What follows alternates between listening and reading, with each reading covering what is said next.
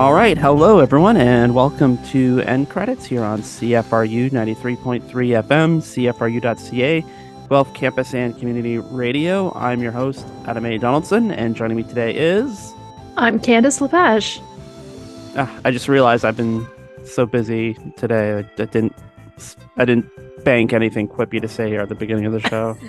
I was thinking the same thing too. I'm like, oh, what am I going to do for small talk? Ugh, I don't know. It was, yeah, it's been a busy month with you know people people wrapping stuff up before summer vacation, so it's not it didn't leave a lot of time to to be clever, unfortunately. Yeah, I'm, I'm glad we're both feeling it. it's not just me. the time for cleverness is over. Now just getting stuff done so we can go on summer vacation. Ah, what a world. Okay. End Credits is a local movie show for local movie fans. We're here every Wednesday at 3 p.m. to talk the latest in pop culture and review the newest movies, which this week will be the new action comedy Wedding Heist Polite Society, which you can now stream on premium VOD. So anywhere you get, uh, you rent your video on demand movies, uh, so Cineplex, Apple, Google, YouTube, Amazon, wherever.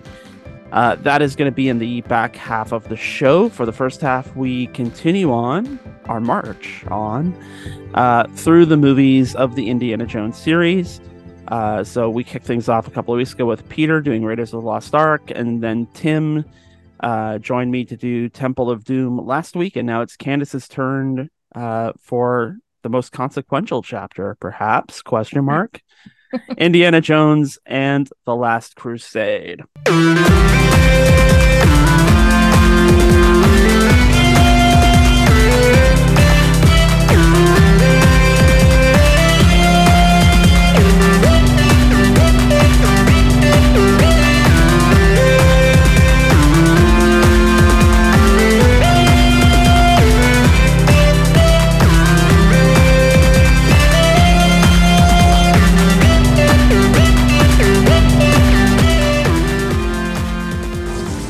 Junior? Yes, sir. It is you, Junior. Don't call me that, please. Well, what are you doing here? I came to get you. What do you think?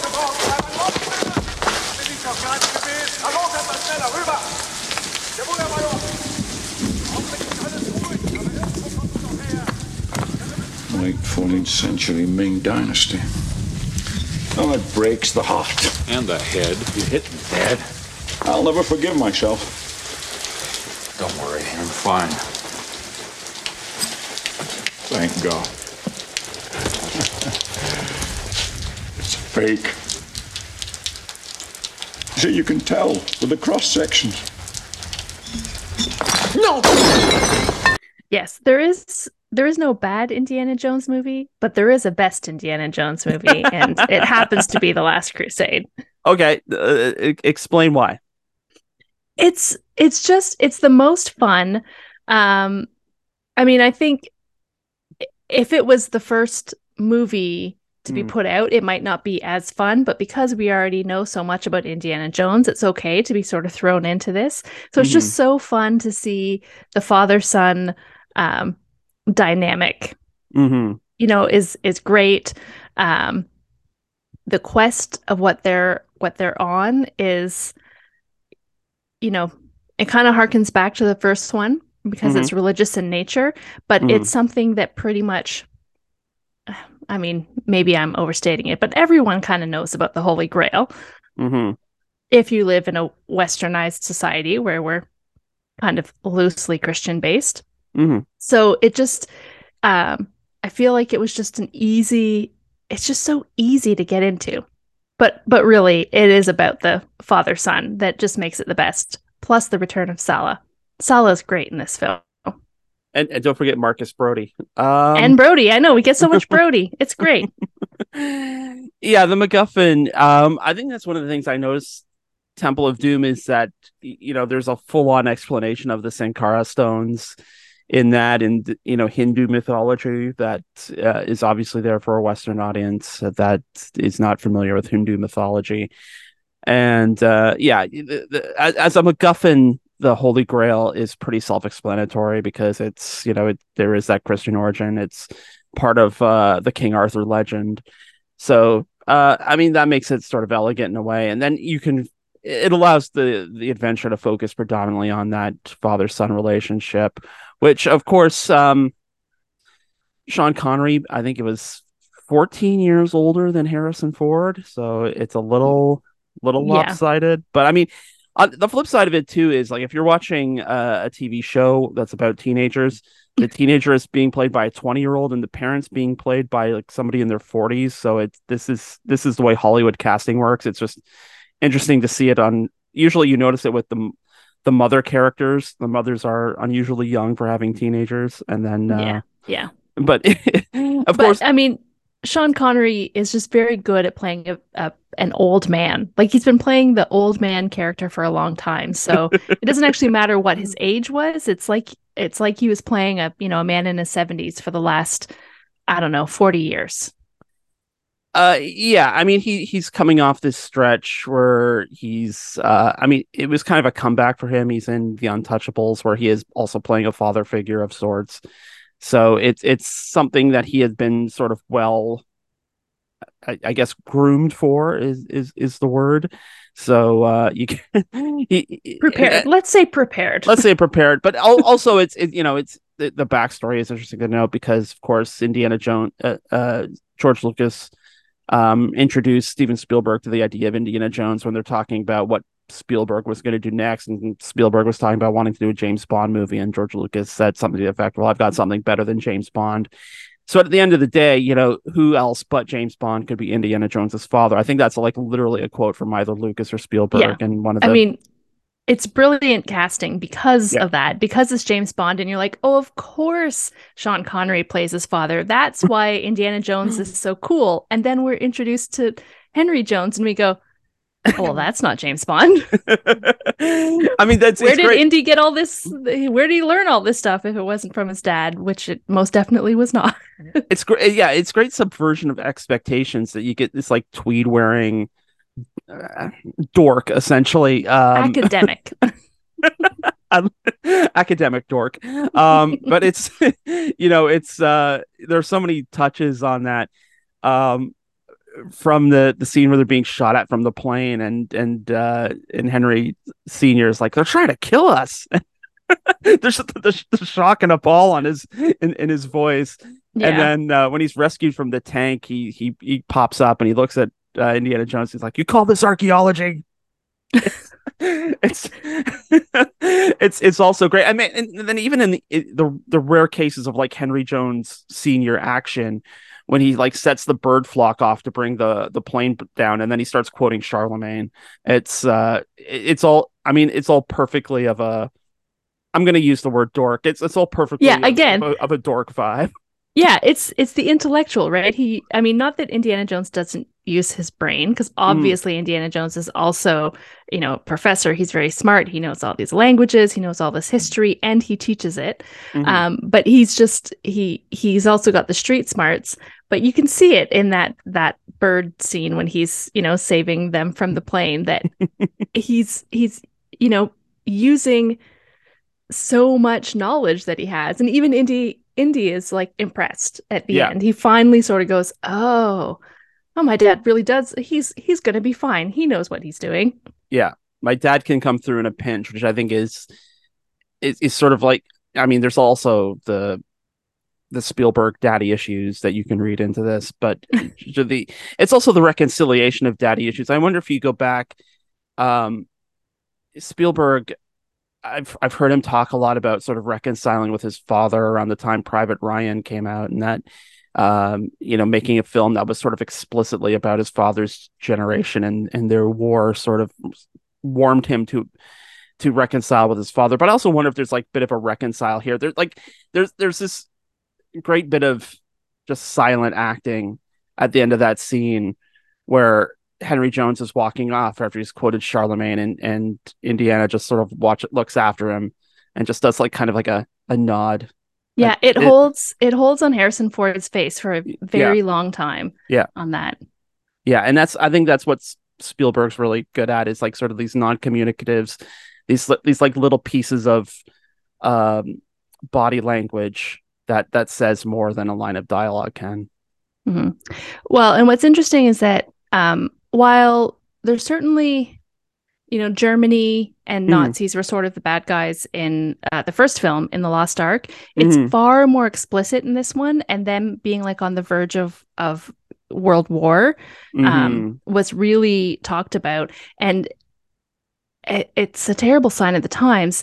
But um, uh, Henry, uh, you know Sean Connery's character, has this this part where he talks about how incredibly terrible it would be if the Nazis were to to gain the power of the Grail, and he's just talking about you know this is like the most evil thing in the world and it'll turn everything so evil and i'm like oh it's so refreshing to think back on a time like even just in the in the 80s it was almost the 90s when this film came out Mhm. that it was clear that the nazis were wrong Uh-huh. and evil Uh-huh. and all of this was bad and like could we even say that anymore in a film i don't know but i think it was important to you know when you sort of talk about the the fact that all of these films are are set in the past it Mhm. really does sort of help to sort of talk about or or make not like make light but make it more entertaining for people to see how truly awful these people were and what they were doing so that those of us now can kind of you know think about our our you know in some cases parents or grandparents Mm. who were part of that who were affected by that who lived through that that is like no they really were this terrible like I mean, the, Spielberg and Lucas, in, in in sort of like designing these films, at, at least the two that predominantly, I should say, the two released so far that predominantly feature Nazi characters. And I was thinking about this today. Both Raiders and Last Crusade, the the the, main villain is not a Nazi. There's someone who's collaborating with the Nazis. mhm. So yeah, Yeah. uh, Belloq in Raiders is a French archaeologist. He's just sort of like a gun for hire. And then you have Walter Donovan in this movie, who is, um, uh, you know, I guess it, it's never said, but it probably implied heavily that he's a part of the Bund Society and part of like sort of the American Germanic movement to ally with the Nazis in the war. And and he's you know sort of more than happy to to just go along with this and and I, I find that very interesting reading in the modern context. It's not it's not so much about the goon squad. And I mean, yeah, there's there's the, the main Nazi in this, Vogel, who's just like a it, it- just like central casting yeah yeah like this is how we say goodbye in Dom- Germany, Dr. Jones, and punches him. It's um there's always like these oily especially oily Nazis in, in these two films, but it just the, the main characters, the main antagonists are people who are not Nazis themselves. They are not German born. They are not members of the party, but they're going along with it. And that feels I'm not sure if there was a pointed statement being made, but I mean it, standing here in the year 2023 and sort of coming to that conclusion, it, it seems very, very pointed in retrospect. yeah and when you think particularly about the jewish genocide Mhm, um yeah those those collaborators mhm. or people who just sort of didn't stand up or just Mhm. said it's it's fine they're not bothering me it's okay you know or neighbors turning on neighbors like that right. yeah that was such uh, a ter like yeah the the inaction of everybody else is Mhm. as evil or potentially even more evil because it's sinister almost than Mhm, the outright nazism mhm, and mhm. maybe that goes back to what henry was saying right is that they're evil but what they're what they like that creeping evil around them that just like allowed everybody else to go well you know it's fine or oh hey you know here i mean even we saw it when they went to um the the city that they were going to start the the grail quest for and Mhm. speaking to the person who's in charge saying yeah you know we're going to come and take this this thing from your land but here we're going to pay you lots here's a Yeah. bunch of gold and a bunch and and that guy was just like sure whatever no big deal oh It's- you want you want a cup that gives you eternal life fine it's okay It's worse than that, though. He he scoffs at the riches and goes for the car. it's true He's like, I even like the color. It's it again. I I don't know what it is. Sort of like reading it. It's just it seems so base. It's just it, it's not even like actually the guy does have a line now that I'm thinking about. He's he's you know Donovan's explaining all this to him, and he just cuts Donovan off. He says, "Okay, what have you brought me?" And it's just Yeah. so transactional. It's just so He's just willing to sell out. It's Yeah, he's willing willing to sell out the entire world just for this car. Yeah. yeah it's it's i mean i i could you kind of have to have respect for somebody who's just that sort of nakedly uh transactional Sure. Yeah. I mean, I, I don't know if respect. Uh, you know, there must be another word. hmm yeah yeah no no no i hear you um one of the things that struck me is um especially watching temple of doom a week ago i don't think i've ever really watched indiana jones movies like sort of one after the other like this but uh, for me last crusade is obviously a correction for the mistakes of perceived mistakes i should say of temple of doom. It's you know going back to nazis it's going back to sort of this christian mythology and, and lore. It's uh going back to humor and there, there are it, it just seems so the, the, the humor in this is kind of goofy. Like there's some very goofy humor like the whole thing with the book stamp and Mhm. uh and then when he he's they're getting into the castle later and he's posing as a as a scottish guy and he's doing this over yeah. the top accent it's, it's just some of it's kind of silly um which i i find i mean it, i don't think it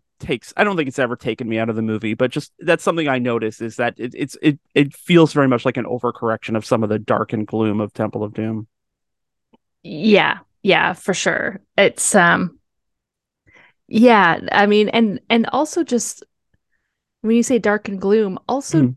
in a way the filming of it too. Like this is a very bright movie. Mhm. Everything just seems really glossy too. Like even once they get into the the actual place where the grail is.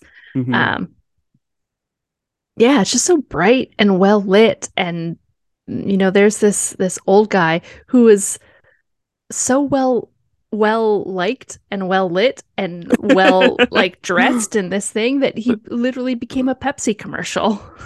The Grail Knight, yeah, yeah. Uh, played by an actor named Robert Eddison, um, who is uh, like a lot of English actors had a, a long and illustrious stage career. He didn't do a lot of film work, but uh, apparently, uh, Laurence Olivier was like the original choice Mhm. to be the Mhm. Grail Knight, but he was too sick at the time to to take it up. But yeah, that is like a.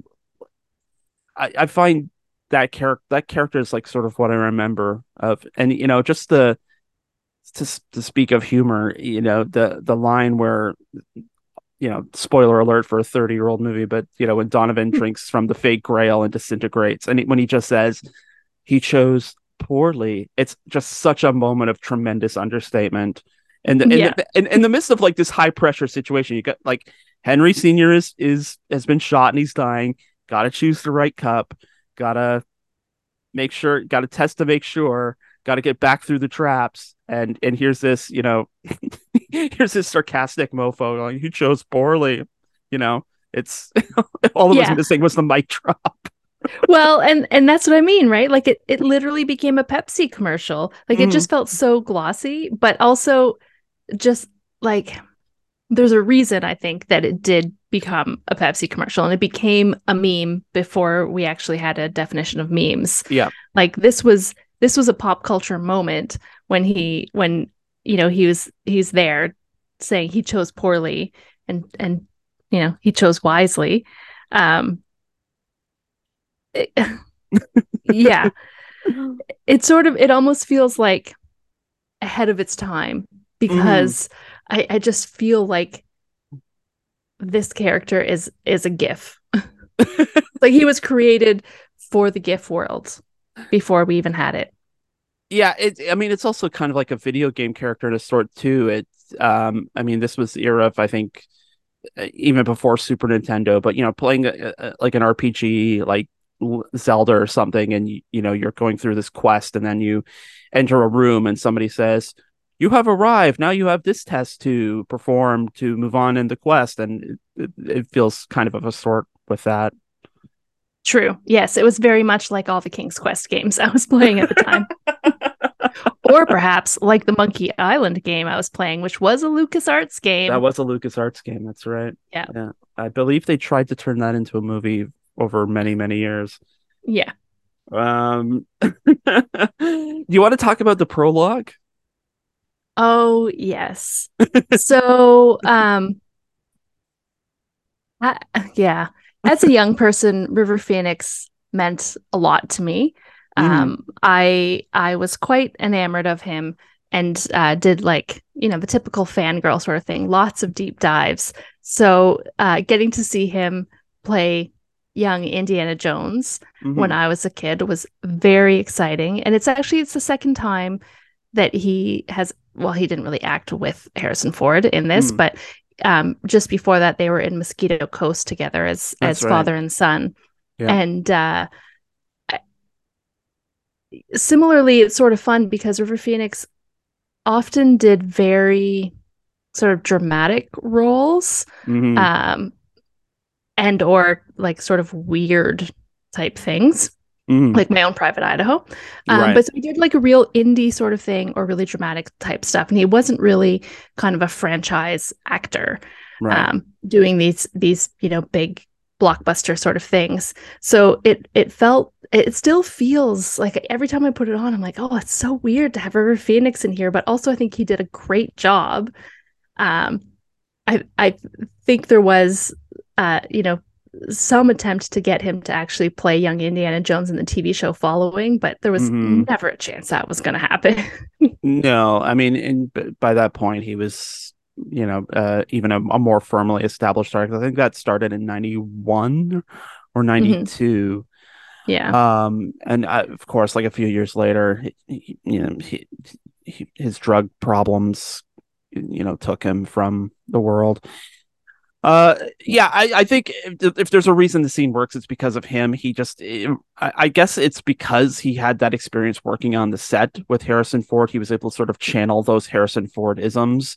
Um, there's a there's a real sense of, I, and and this is something that I don't think I mean, de aging is going to be a big thing in Dial of Destiny. It's it's all over the freaking trailer, so that's not a spoiler. That there's there's a scene in during World War II with a younger Indiana Jones, but there's something to the human performance here. Having someone who, even though he doesn't look like Harrison Ford, he's got the mannerisms, he's got the swagger, he's Mhm. um, you know, he's got the inflections. He's really channeling Harrison Ford, and and I think that's what makes the scene work because otherwise this is like Easter egg town. Everything that made Indiana Jones Indiana Jones happened in one afternoon in 1912. yes which is such a like it's such a ridiculous thing that yeah, I honestly I complain about now. I'm like fan service and why you know the whole like the solo movie and Right. how he got his name. I'm like nobody cared how he got his name. that's right. nobody right. cared how he got this. Nobody cared about that. um and you know I, I don't know maybe nobody did care about those things about Indiana Jones but uh there's just something about something about the way they did it that just makes it a little less it feels less fan servicey yeah, it, it feels like a, it, I think because it feels like its own little short thing. It's got a beginning, middle, and end. Um, but you're right. I I think when we see something like this in like Solo, um, and there were a lot of there's a lot of stuff in Solo that you know had like one mission sort of made Ha- the rest of Han Solo's life, and that that it just feels cheap and cheesy. And but but I think because the, this prologue is it's so compact and it's so uh uh, because you have River Phoenix in there too, and um uh, it's, it's also really really strong. Actually, you get this conceit of like the the the circus train and all this action taking place on the circus train, which gives you like the whip, which gives you the snakes. But I mean, it's it's the staging and the execution and the performance that that make that work. Because yeah, there is another world somewhere where it's like, oh my god, I have to sit through twenty minutes of this yeah BS Indiana Jones origin story to get to like the actual movie. Well, and interestingly, I would say that it's the most exciting um, action sequence in the film, right up until the the tank, which is Mm. almost at the very end. And that's the Mhm. thing. Like in in um, the first film, there's so many great action set pieces and it's they're so well done and and they're very tense and it's all practical and it's great. Yeah.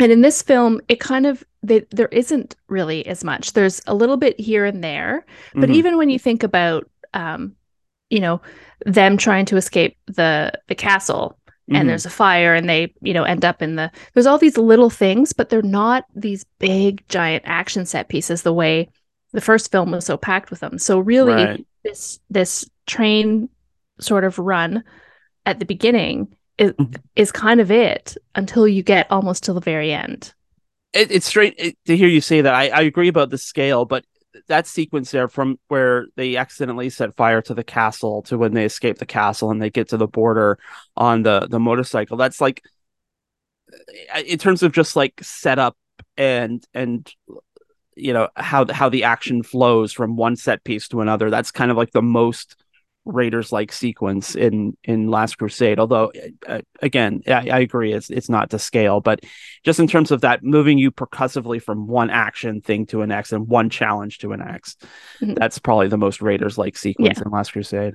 and then of course we finally get a moment of peace when they get on the the dreaded zeppelin which of course is when and i love that they never really say anything about it. You just we see the zeppelin and everybody who knows history sort of laughs and goes oh god what's going to happen now? Yeah, um um and- but of course they just they just make it off the zeppelin just fine Mhm. uh by flying away. But uh it, it does it is one of those like little sort of things it's kind of like it's a it's a chuckle and then Mhm. it's even funnier that it doesn't pay off into anything.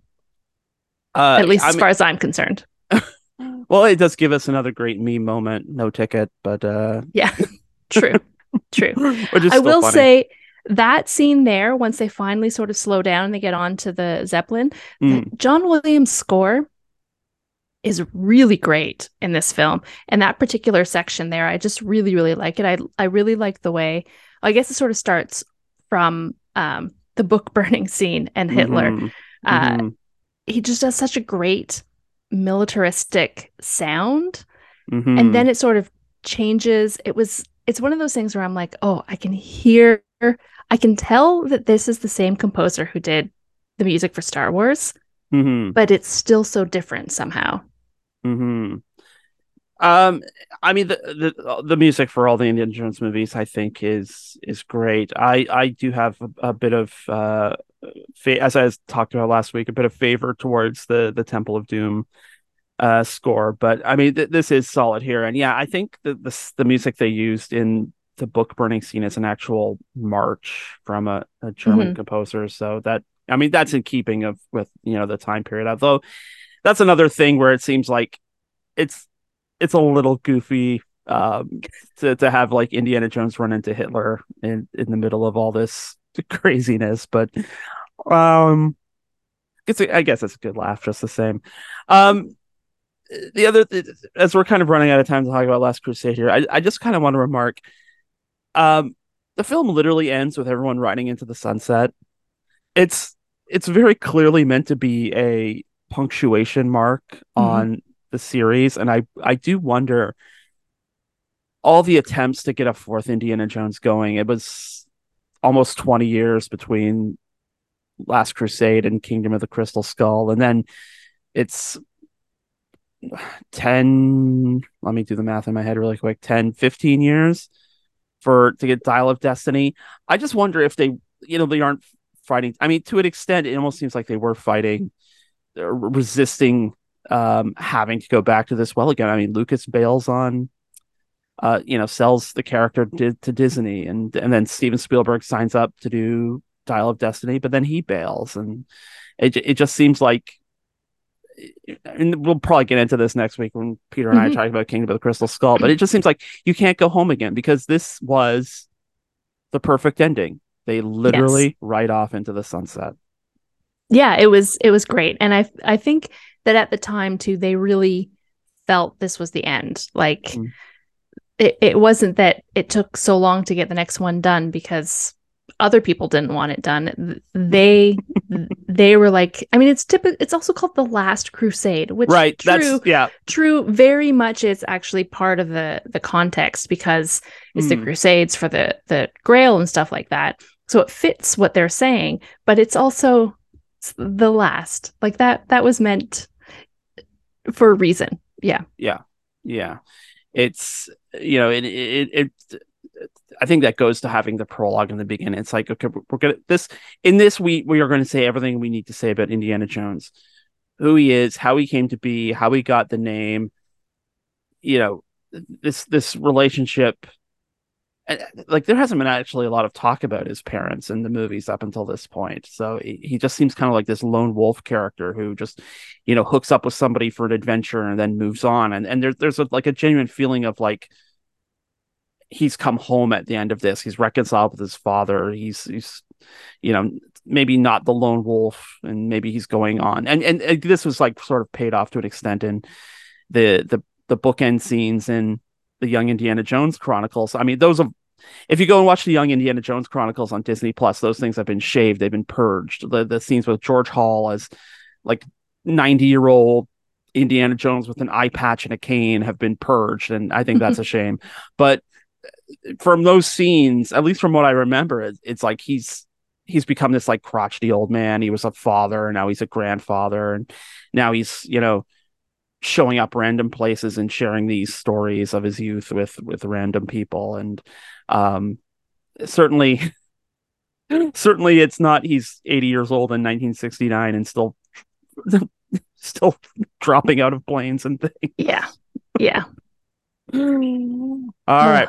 We'll have to uh, see how we feel about revisiting Kingdom of the Crystal Skull next week. And um, I'm sure we'll get to Dial of Destiny 2. That comes out on Friday in a theater near you. In the meantime, we are going to check out something that is presently on VOD. It is called Polite Society. And we're going to review that after the break. You are listening to End Credits here on CFRU 93.3 FM, CFRU.ca, Guelph Campus and Community Radio.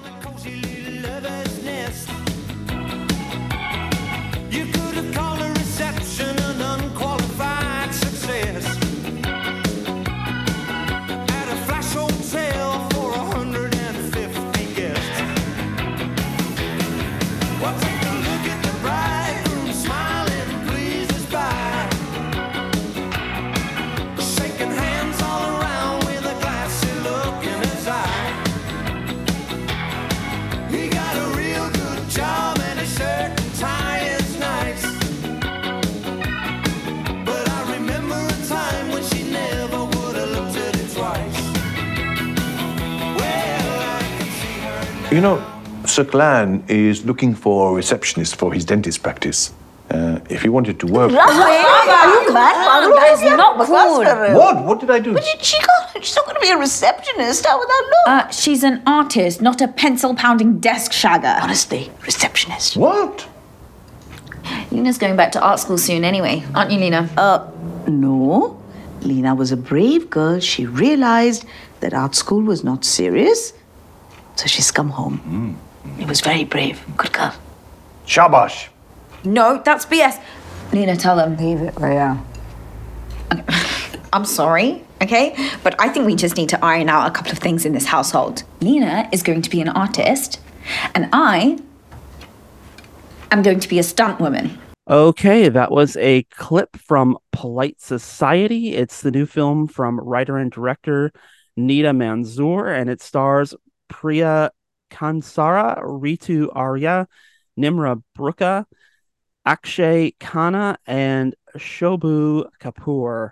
And I've been practicing those names because I didn't want to embarrass myself doing this movie review because I'm I'm actually very very fond of this movie. I'm very glad we watched it. It's a lot of fun.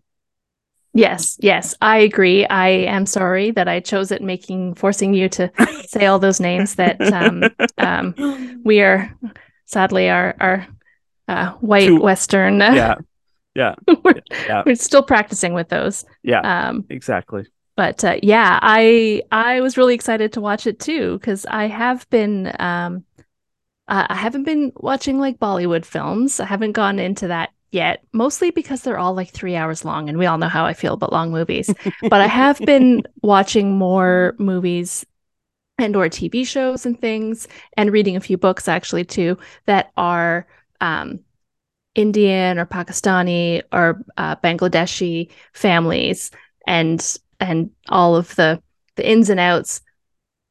Almost everything that I've been watching has been uh, around weddings because Mm. that is a common thing where families start to marry off their their young people and uh, uh, i think it's um, i mean i don't want it to sound like it's like they're just telling those stories for us white people but i think that Mm. us white people are very intrigued by by sort of the uh, idea of arranged marriages which is not really what actually happens and I think Mm. that that's really great. Like in all these things that I've been watching and reading, it's really not arranged marriages, but families are more heavily involved than, Right. say, us selfish people hmm who just go and do things without thinking about anybody else at all. That's Well, th- there's you know there's the cultural difference, but you know I was thinking about this today. It's like, is it any different?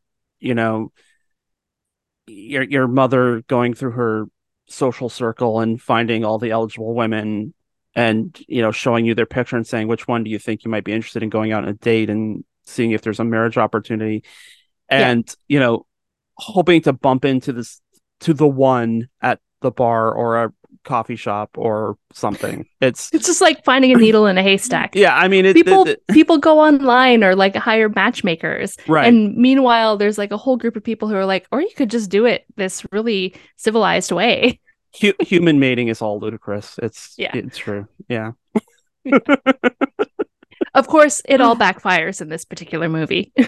Yes. Um yeah, this is the movie that that shows how it doesn't work. Um if uh you know the the potential groom is a geneticist messing about in human cloning as a as a tributary to his mother, I guess.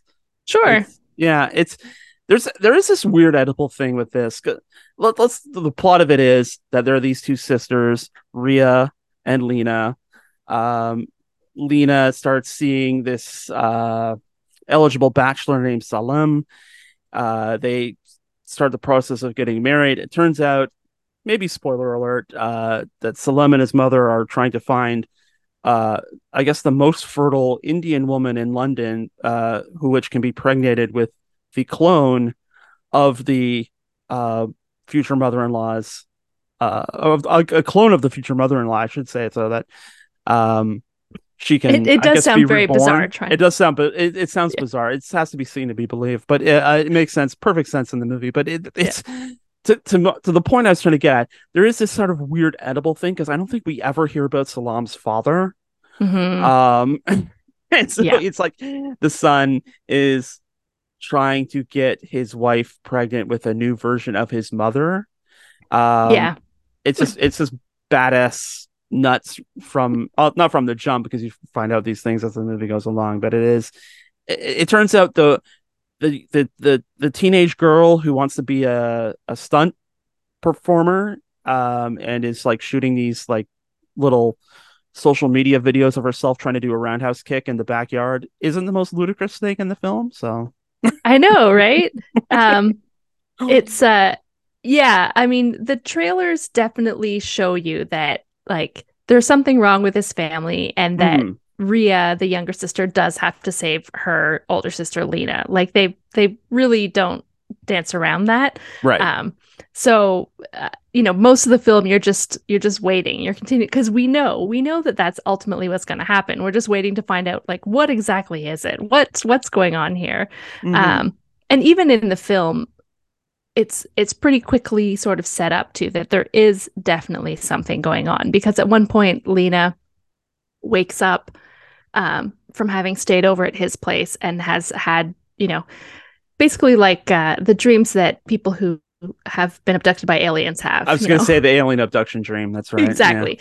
um, so we know that there's something going on, but there are some uh, caution to our listeners. There is so much period humor Yeah. or just period talk in general in this film. I was really I was I was not expecting it. I was like, whoa, there's we're we're really like all in on uh on talking about women's periods. Okay. Mm-hmm. Mm-hmm.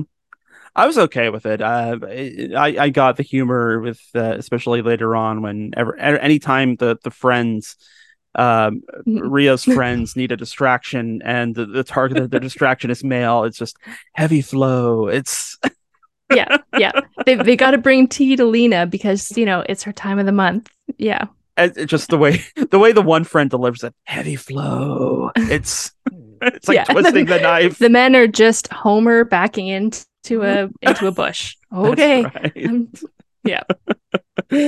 That's right. Um, yeah, I I had it, it does occur to me I had watched the trailer before putting on the movie, and it is it's kind of explicitly clear that there's uh, something rotten going on here. Um, I want to point out too that uh, the director uh, Nida Manzoor, um, I didn't know she was the director, the writer and director, but I was already familiar with her work because I'm a big fan of We Are Lady Parts, which is uh Mm. it's a sitcom about um four Muslim women who form a band uh in London. And it it walks a lot of the same thematic ground of this in terms of it's about young women navigating trying to you know they're modern women trying to navigate tradition and the ideas that they have about what they want their lives to look like. And uh the, the lead character in that who's the new guitarist for the band she's getting pressure from her parents to you know finish school and i think sh- i think she's working to become kind of some kind of scientist. So it's a doctor. So ria ria could relate. Um Mhm. it's yeah so you know the the main character gets the the, the gig with the band and uh, it's all about well, it's not all about but a lot of it's about that push pull. It's like her traditional parents want her to get a good job get a good husband be a you know be that Yeah. pinnacle of success. And you know maybe she just wants to be like in a you know a london punk band uh screaming into the microphone and and making people dance. And uh there, there's a lot of that here too. And I, it, it's very interesting that there's kind of another unconventional career choice here for Ria to to be the stunt woman. Um again and it's also inverting certain uh ge- gender expectations too. I, I i'm not sure how many um i mean first of all how many stunt people can you name period? And and you know how many how many female stunt people can you name and uh this this whole idea of her wanting to be a stunt person and of course I mean, it's, it's not just her culture that's like her parents saying that you know sh- she should aim at something a little more practical. I mean, her even her white teachers like, uh, yeah, who's going to apprentice you in this, you know, in this into this Yeah. world of stunt women, uh, or stunt performance. So it it is. There's a lot of connection, and I would so I would say that if you liked We Are Lady Parts, this is definitely of a piece of that. Or if you like this and you want more, um, it's probably worth. I don't know where you can find We Are Lady Parts now, um, but uh, if if you can seek it out, if you like this and want to seek something out, We Are Lady Parts is is a good companion to this. hmm Yeah, I never. I, I think I watched the first episode of that, and I didn't get a chance to go back and and watch the whole thing. But I uh, I heard great things about it from other people. The other thing I would say that this sort of reminded me of Mhm. um, is that it it felt it had a real strong Scott Pilgrim vibe to me. Yes, it had Like, Edgar I was Wright just- influence. Yeah, Yeah, I was like, if this is just like if Scott Pilgrim had to uh, defeat like seven in-laws, Yeah. to save his her sister, like that's that's basically what's going on here.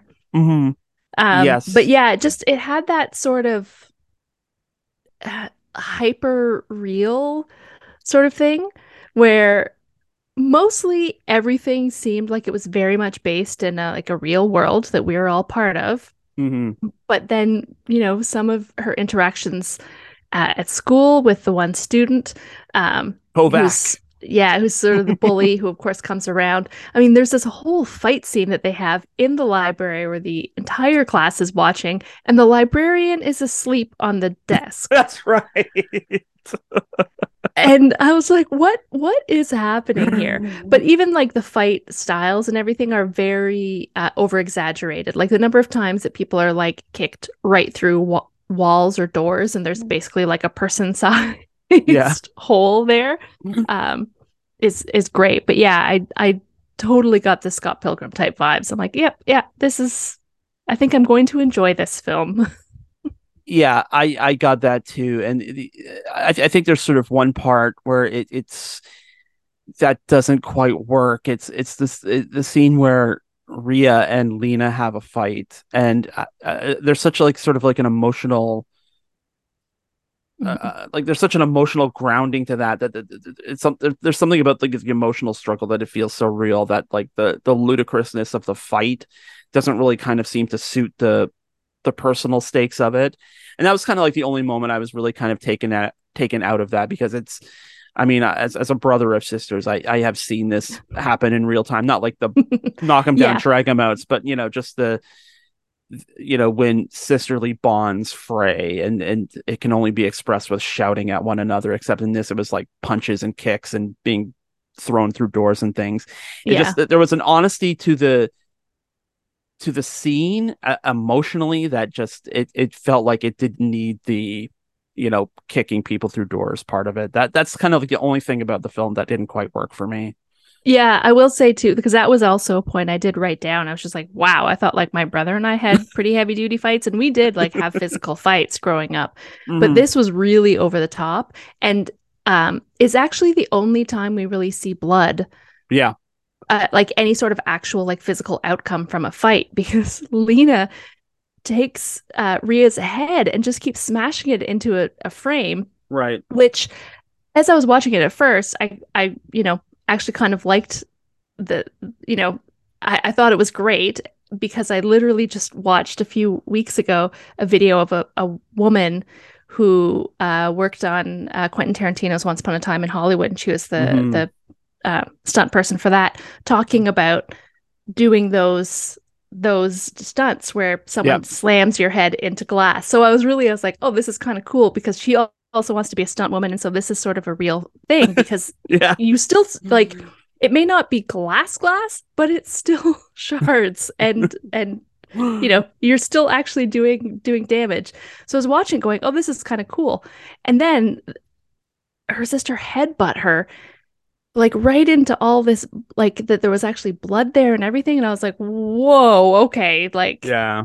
now we've really gone over the top. Like the the slamming the head mm-hmm. Hmm didn't seem as too far gone or as like to me it kind of fit into the style of fighting that they were doing hmm but then to see blood there and then for her to like again like headbutt her with it Mhm. i was like whoa okay like there's something really real about this fight that Mhm. all the other fights don't really have yeah and so I'm i not- actually kind of liked it you i think it didn't work for you but it did work for me but i think It- for the same reasons I mean, that's I mean that's an interesting uh, thing about about like movies like this is you know to or an interesting point in talking about movies is how something can work for someone for the same reason it doesn't work for somebody else. But I I do.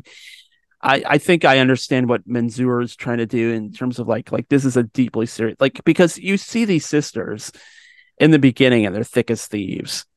Um, you know they're they're both kind of you know artsy and eccentric and eclectic in, in their own individual ways. And you know, uh, Rena, uh, Lena is an is an artist, um, although she's struggling. And the, whole confrontation they have culminates with Rena saying or that, or Lena, excuse me, Lena saying that uh, she left art school because she realized she was not good enough.